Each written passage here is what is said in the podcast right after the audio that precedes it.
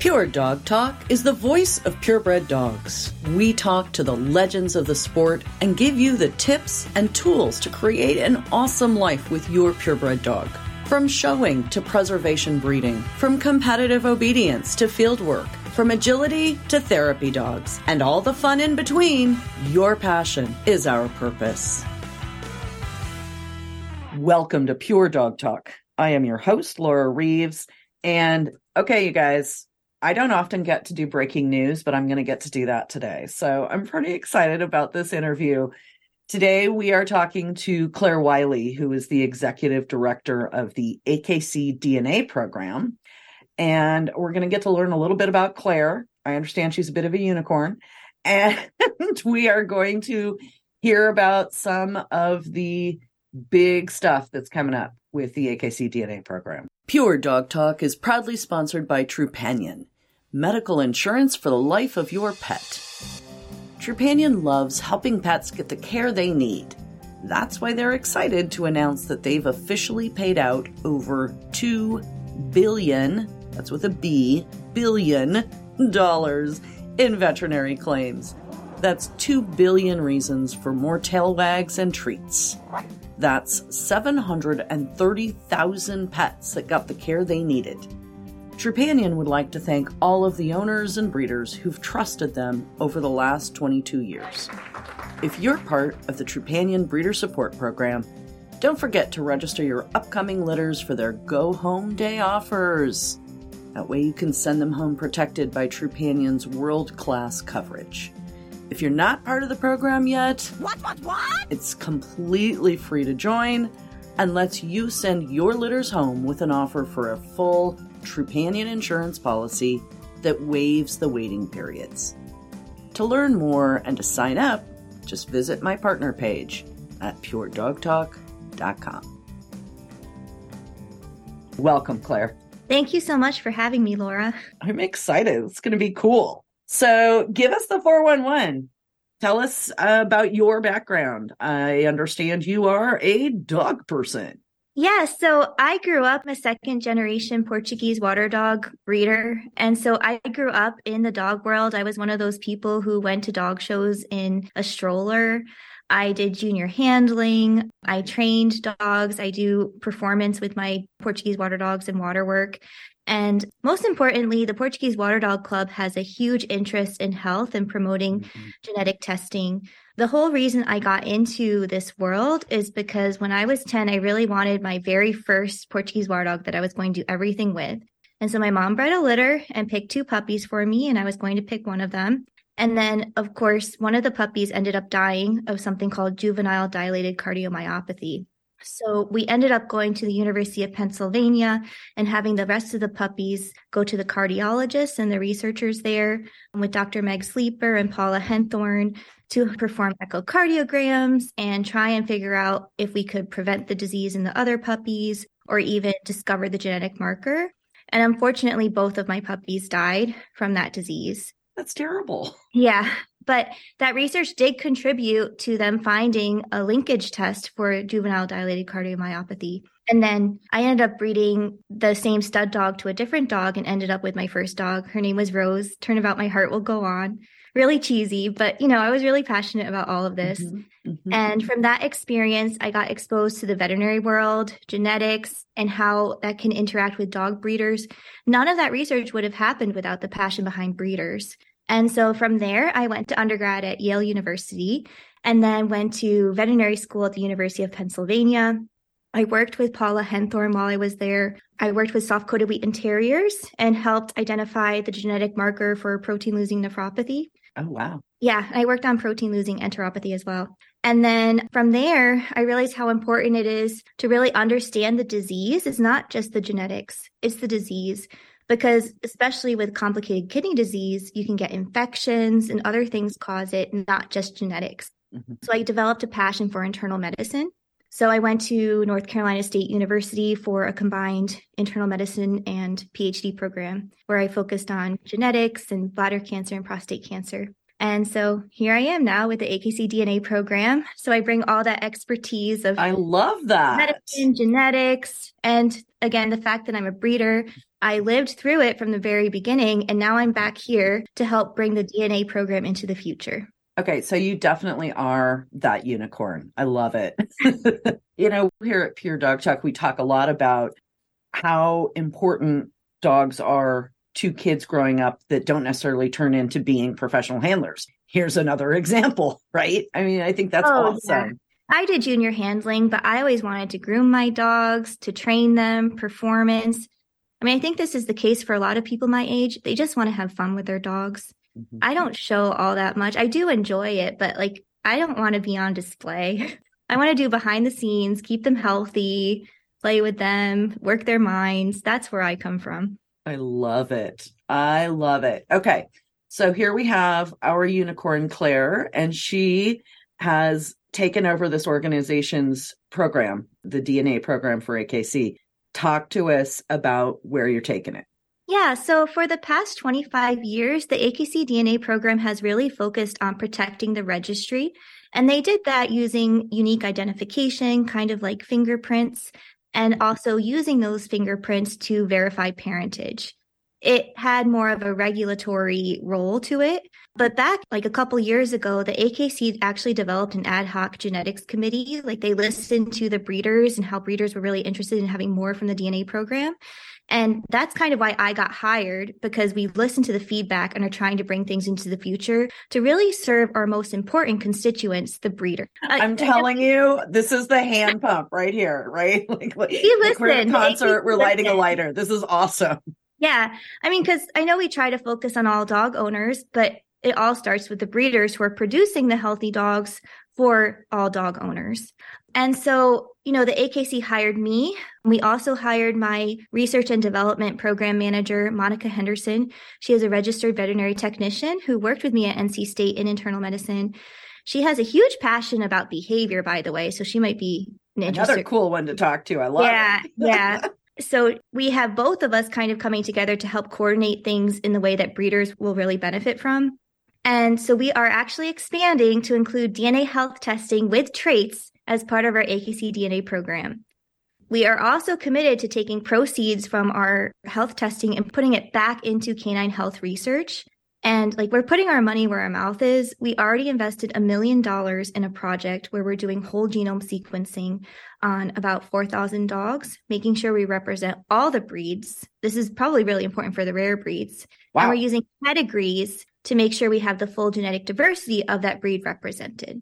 And so that's something, you know, there are all these projects going on with the 10K Genome Project, but nobody's actually going back to the pedigrees to make sure it's representative of what's out there.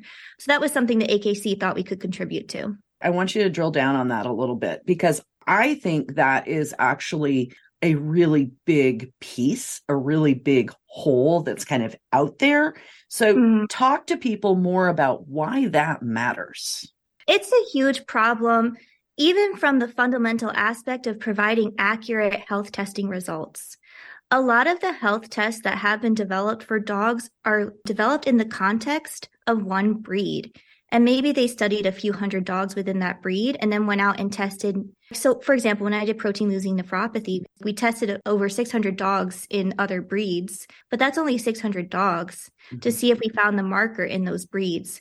Then the companies take that health marker and market it to everyone as if this is a health test for your breed. We're testing 200 markers. But the science behind those statements when you're taking it out of context into a different breed isn't very good. I mean, you know, there's limited funding available in dogs. I'm not trying to be critical. It's just a fact of the scientific world. And the same thing also happens with technology. As technology advances, more and more of the health testing calls that we're going to make depend upon a reference genome. Right now, a lot of those calls are made about 676 dogs. But again, it's not necessarily the rarer breed dogs. So do we know if those calls are accurate in like a Glen of Imaal Terrier or something like that? Right. So it's really important as we move forward to make sure that everyone is represented.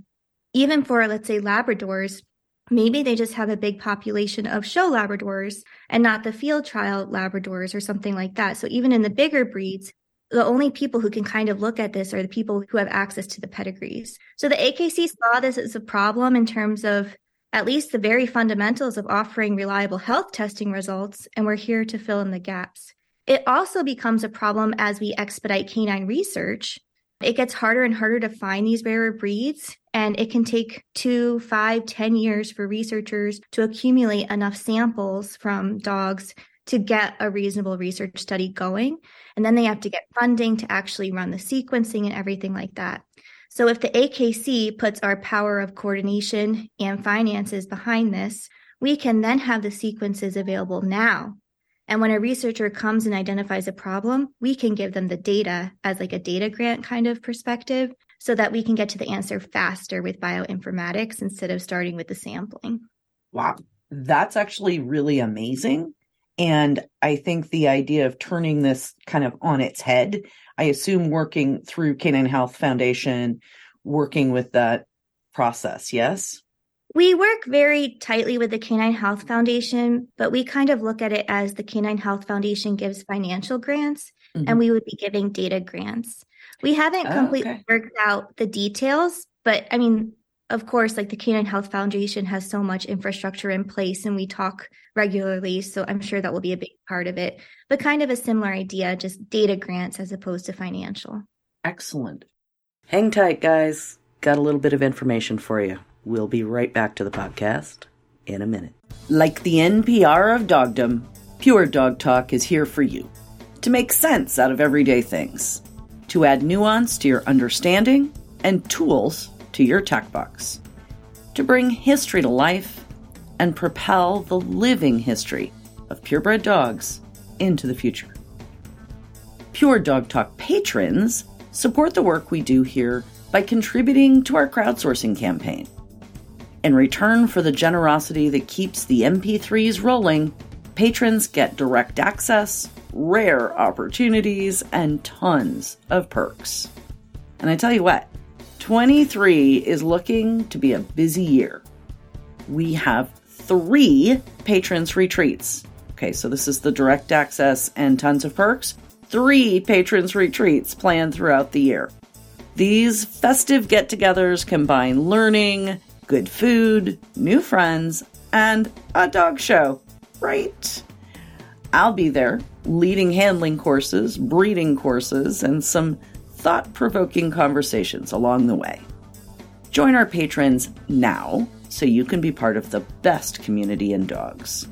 Visit www.puredogtalk.com/patron for details. Okay, so Claire, tell us about the process now. So this is a new process, a new product, a new event. So give us this process. So the fundamental process will essentially be the same where you use a cheek swab to collect DNA and you go online to activate it. When you first go in to buy the swabs, there will be 2 products. The original parentage product will be called the AKC Original DNA Profile. And then the one that includes health tests and traits will be called the AKC Signature DNA Profile. So when you're actually on what we call our shop page where you're buying the swabs, you have an option of choosing either just the fundamental original profile, which is the $50 kit that provides parentage, or you can choose the option that still includes that $50 original profile, but also has health and traits available. We're thinking it's going to be about $100 to $120, but we're still finalizing the price. So when I say breaking news, this is like breaking. Yeah, we're still finalizing the list of tests we're including too, but that will include the $50 fee. So it's a one-stop shop for everything that you need. So then you also can get the AKC Original DNA Profile, the $50 kit, swab your dog, and upgrade to the health. So if you have kits in your presence right now, you can use them, and for a fee, you can upgrade to the health. That's what I was hoping to know. Good. Yes. So all of the kits out there that people have right now can still be used for health. So we're trying to make it as simple and easy for people as possible. Perfect. Perfect. And you send it to the lab, and just like now, you get the results back, hopefully a little bit faster We've been having some difficulties with our old technology, so hopefully 2 to 3 weeks. And then we're also upgrading Breeder Toolkit, so everything will be in one place and easy for you to have all your access to information. And talk to us about Breeder Toolkit for people who don't know what that is. So Breeder Toolkit is a really exciting interface we have with AKC registration, where it's a tool for breeders to go online and they can manage their litters all in one place, their dogs, and we're going to have DNA there as well. So it'll be nice and easy. Nice. We are also upgrading our DNA website in the future, so that will be more interactive for everybody and more beneficial. So user-friendly. User-friendly. We want to make everything as user-friendly as possible. So I know you haven't nailed down exactly, and we'll be doing that in the coming weeks and months, but give us an idea of some of the diseases that will be available to test for, traits that will be available, et cetera.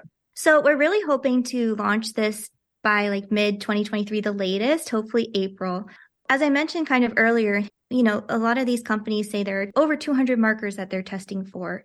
But if you actually talk to breeders, they're probably focused on 2, 3, maybe 0 for that specific breed. So we are taking the experts, you know, the breeders, and having them tell us what we should be including as important markers for them. So as part of the AKC, the parent clubs have what we call parent club health statement letters, where they actually say, this is what we are concerned about as a breed and as a group. And so we're using those letters to determine which testing is the most important for that breed. We're going to make it really, really clear and easy, because some people are very experienced in this and understand and can tell you about genetics, maybe even better than I can. But other people are just like, I need to do what I need to do, and I don't understand it.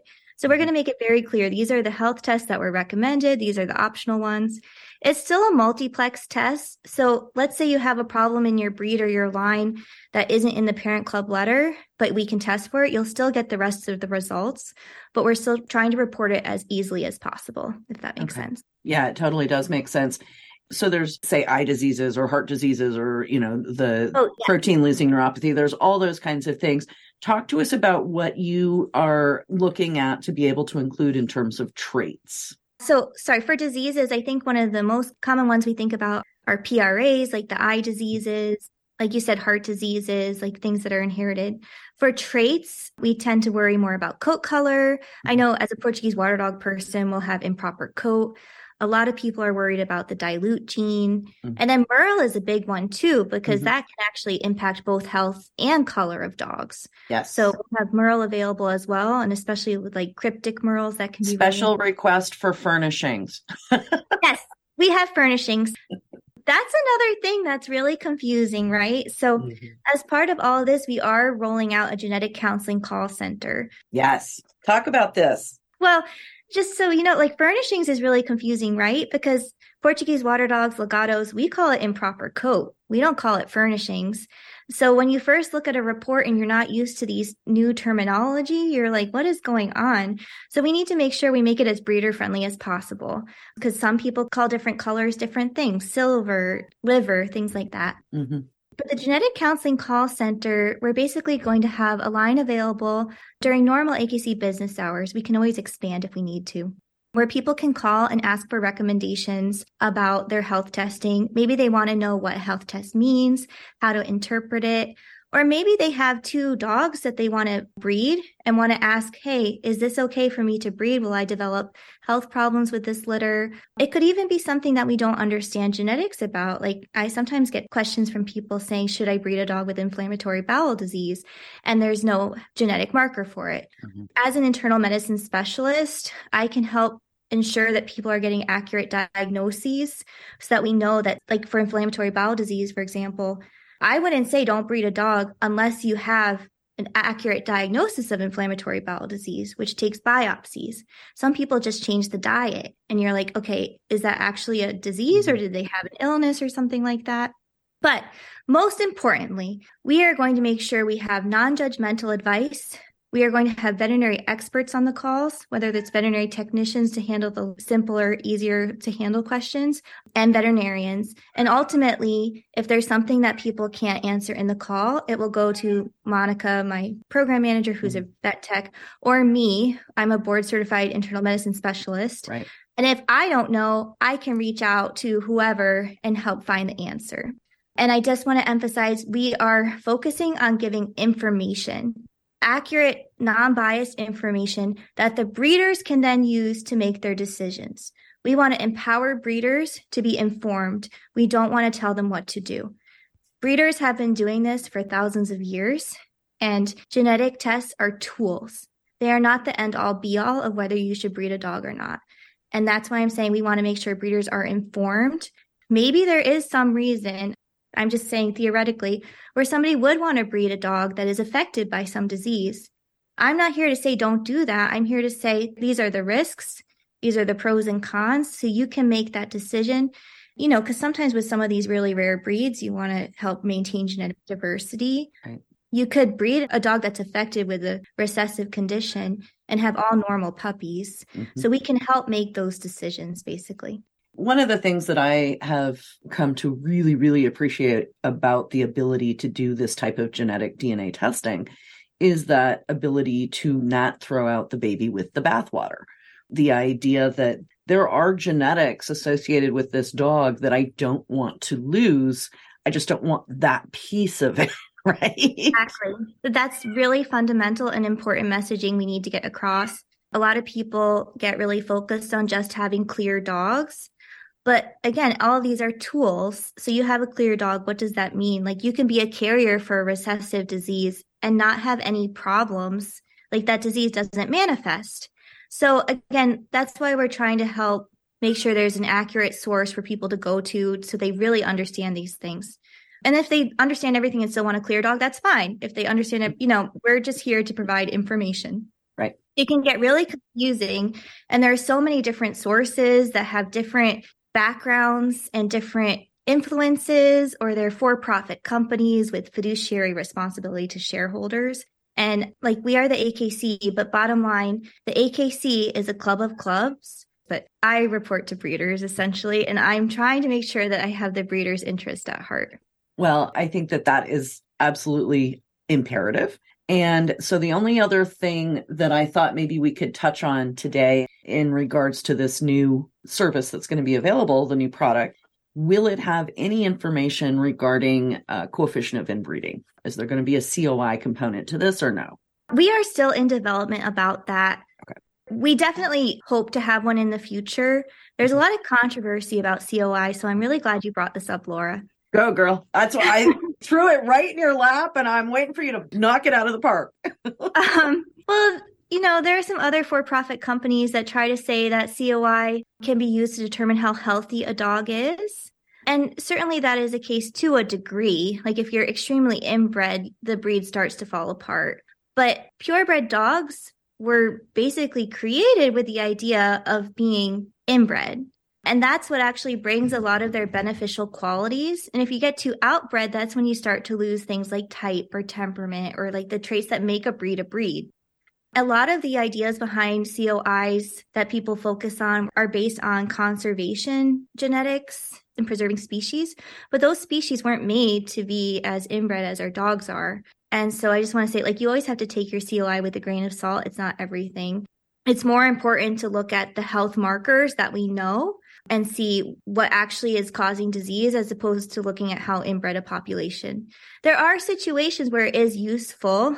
I know there are some breeds that are so inbred, they're trying to keep as much diversity as possible. The other thing about COI is you can get COIs from pedigrees, but like, your COI is different depending on how many generations you go back. So the COIs we get from genetics tend to be more reliable for those types of situations. So right now we're focusing on the fundamentals of what breeders really need to improve their dogs, and that's the health testing. But we do plan on expanding as time goes on. Excellent. Very, very good. All right. Well, Claire, I am just so excited for this project, and I'm so excited for you to be in charge of it and actually really as focused as you are on breeders and on the health of purebred dogs. So thank you. Thank you so much. We're super excited about it too. We think it's going to make a big difference. 100%. All right. Thanks a lot, Claire. We will have more on this as it develops. Yes? Definitely. I'd love to be back and talk more as we learn more. As always, if you have any questions or input, we'd love to hear from you. The show notes and links to resources on today's topic are available at puredogtalk.com. Drop us a note in the comments or email to laura@puredogtalk.com. Remember, guys, this podcast is for you. So if you want to know something, give me a holler. We'll do a podcast for you. If you wouldn't mind, you could help me out here. Take a couple minutes to visit iTunes and give us a review. The Dog Show Superintendents Association is a proud supporter of Pure Dog Talk.